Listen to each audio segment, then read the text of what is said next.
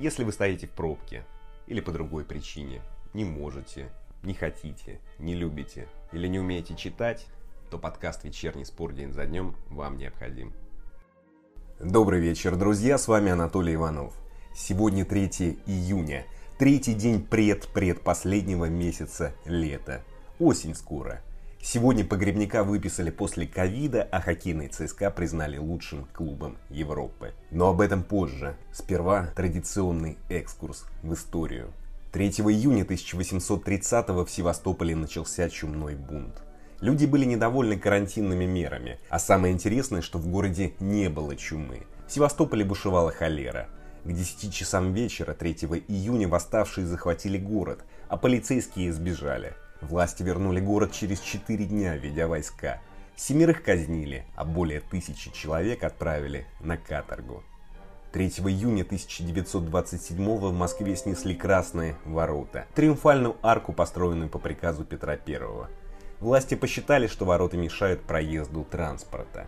В 1964-м Роллинг Стоунс впервые выступили на американском телевидении. А что спорт? 3 июня 1892 основали Ливерпуль. В 75-м 35-летний Пеле подписал соглашение с клубом Нью-Йорк Космос. В 107 играх за американцев забил 64 мяча. Дни рождения празднуют Луиджи Дебьяджа, Сергей Ребров, Камил Чинтафальский, Елена Синбаева, Рафаэль Надаль, Марио Гетце и другие. Сегодня тухловатый день в плане новостей, но что-то набралось. Вот что будет в этом выпуске. Погребника выписали из больницы, он назвал выписку дембелем. Ильзата Ахметова прооперировали, он не сыграет до конца сезона. ЦСКА хочет купить нападающего сборной Канады. Матич, Холлан и другие. Бывший скаут Спартака рассказал про несостоявшиеся трансферы. Бронислава Ивановича включили в топ-50 самых грубых игроков АПЛ. Следующий сезон серии А может пройти в новом формате. Маркизио объяснил, почему перешел в «Зенит». ЦСКА признали лучшим хоккейным клубом Европы. Начнем. Павла Погребника выписали из больницы. 22 мая нападающего Урала госпитализировали с COVID-19. Президент клуба Григорий Иванов сообщил в тот день, что форвард чувствует себя хорошо, а супруга Павла Мария заявила о том, что у него развилась двусторонняя пневмония. Погребняк остается под присмотром врачей. Тренироваться пока не будет. В разговоре с корреспонденткой «Спорта-24» нападающий сравнил выписку с дембелем.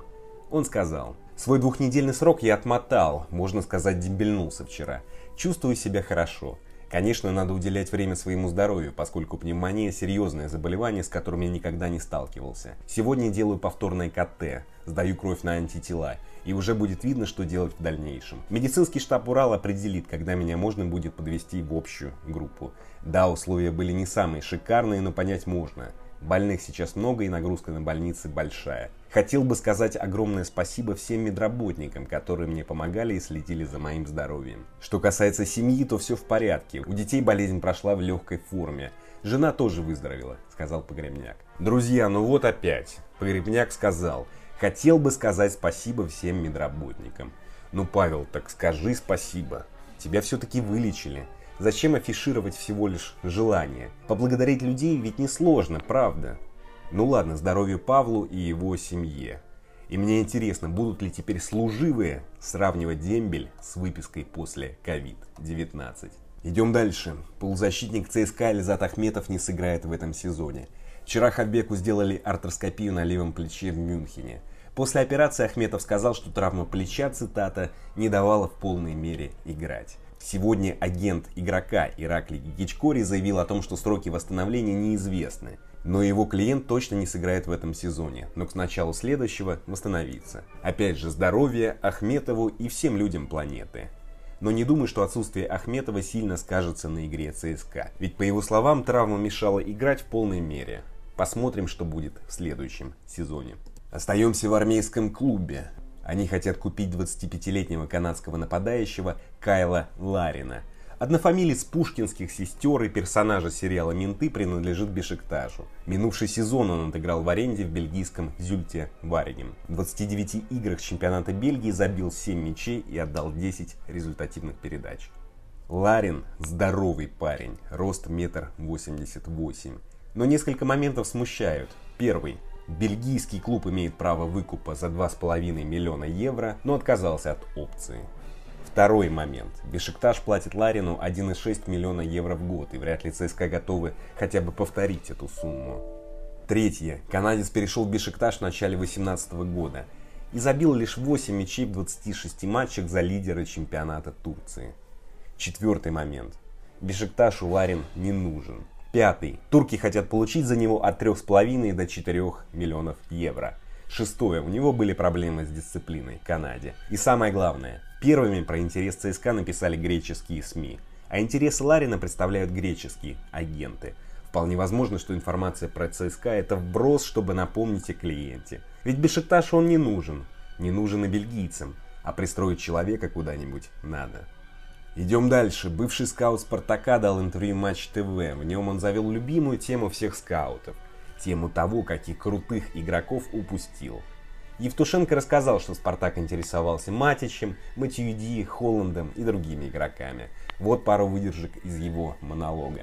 Вниманию Матича из Кошицы я увидел в конце 2008 и привез информацию по нему в клуб. Смоленцев, бывший технический директор Спартака, сказал, трансфер возможен, можно закрывать сделку. Наши руководители посмотрели его матчи за Кошицы зимой, когда те были на сборах. Он не приглянулся и тему закрыли. Через полгода Матича купил Челси.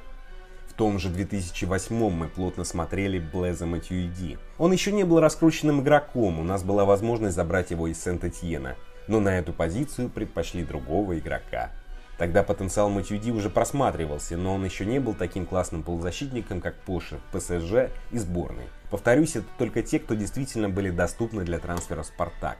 А так-то и Холланд много лет был у нас в базе. Знали его хорошо по выступлениям в Норвегии. Вышли на его представителей, но сразу услышали. Даже не суйтесь. Вообще без шансов, сказал Евтушенко.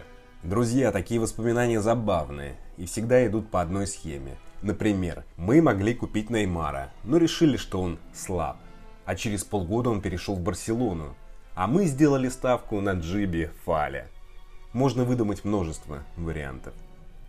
Идем дальше. Бронислава Ивановича включили в топ-50 самых грязных игроков в истории АПЛ – Рейтинг составили в издании 442. Бывший защитник Челси занял 47 место. С 2008 по 2011 серб нарушил правила 293 раза. Самым грубым признали полузащитника Вестбромича Гаррета Барри. Он совершил 633 фола и получил 6 красных карточек. Друзья, как-то странно, неужели самые грубые футболисты в АПЛ играли только в 21 веке? Ну не поверю. До этого что играли по-джентльменски? Наоборот, британский футбол был прежде более грубым. Да и разве 633 фола это много? Уверен, что Юрий Кофтун, прочитав эту новость, снисходительно посмеется. Остаемся в европейском футболе. Следующий розыгрыш серии А может пройти в другом формате, если сезон не начнется до 12 сентября.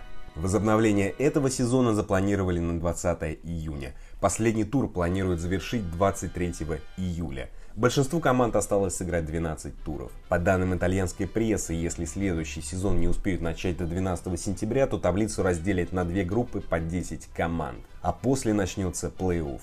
Друзья, очень интересный вариант. Даже хочется, чтобы сезон не стартовал до 12 сентября. Хочу увидеть две группы и плей-офф. Это хороший формат. Остаемся в Италии. Клаудио Маркизио объяснил, зачем перешел в «Зенит» в сентябре 2018 -го. До этого Хавбек провел всю карьеру в Ювентусе, за исключением одного сезона в аренте в Эмполи. Звездный полузащитник в Петербурге чаще травмировался, чем играл. Провел за «Зенит» 15 матчей во всех турнирах, забил два мяча. А через год с ним разорвали контракт, и Маркизио завершил карьеру. В интервью Тута Спорт Маркизио сказал, «Я перешел в «Зенит», чтобы не предавать туринский клуб. Это и стало главной причиной. Еще у меня всегда было желание попробовать свои силы в другом чемпионате. Это опыт для моей семьи. В раздевалке я общался на английском и немного на испанском, потому что там играло много аргентинцев, сказал Маркизио. Странно, я-то думал, что он перешел в «Зенит» для того, чтобы ходить по музеям и чтобы ему платили за это. Хороший опыт. Перехожу к теме хоккея. ЦСКА признали лучшим клубом Европы второй год подряд. Вторым в рейтинге стал шведский Лулео, третий казанский Акбарс топ-20 рейтинга вошли 5 клубов из КХЛ. Петербургский СКА – четвертое место, казахстанский Борис – девятое, московская Динамо – десятое место, финский Йокерит – двенадцатый и омский Авангард – шестнадцатая строчка. На этом все, друзья. Спасибо. Сегодня, к счастью или к сожалению, без спикера. Встретимся в пятницу. А теперь немного Шопена.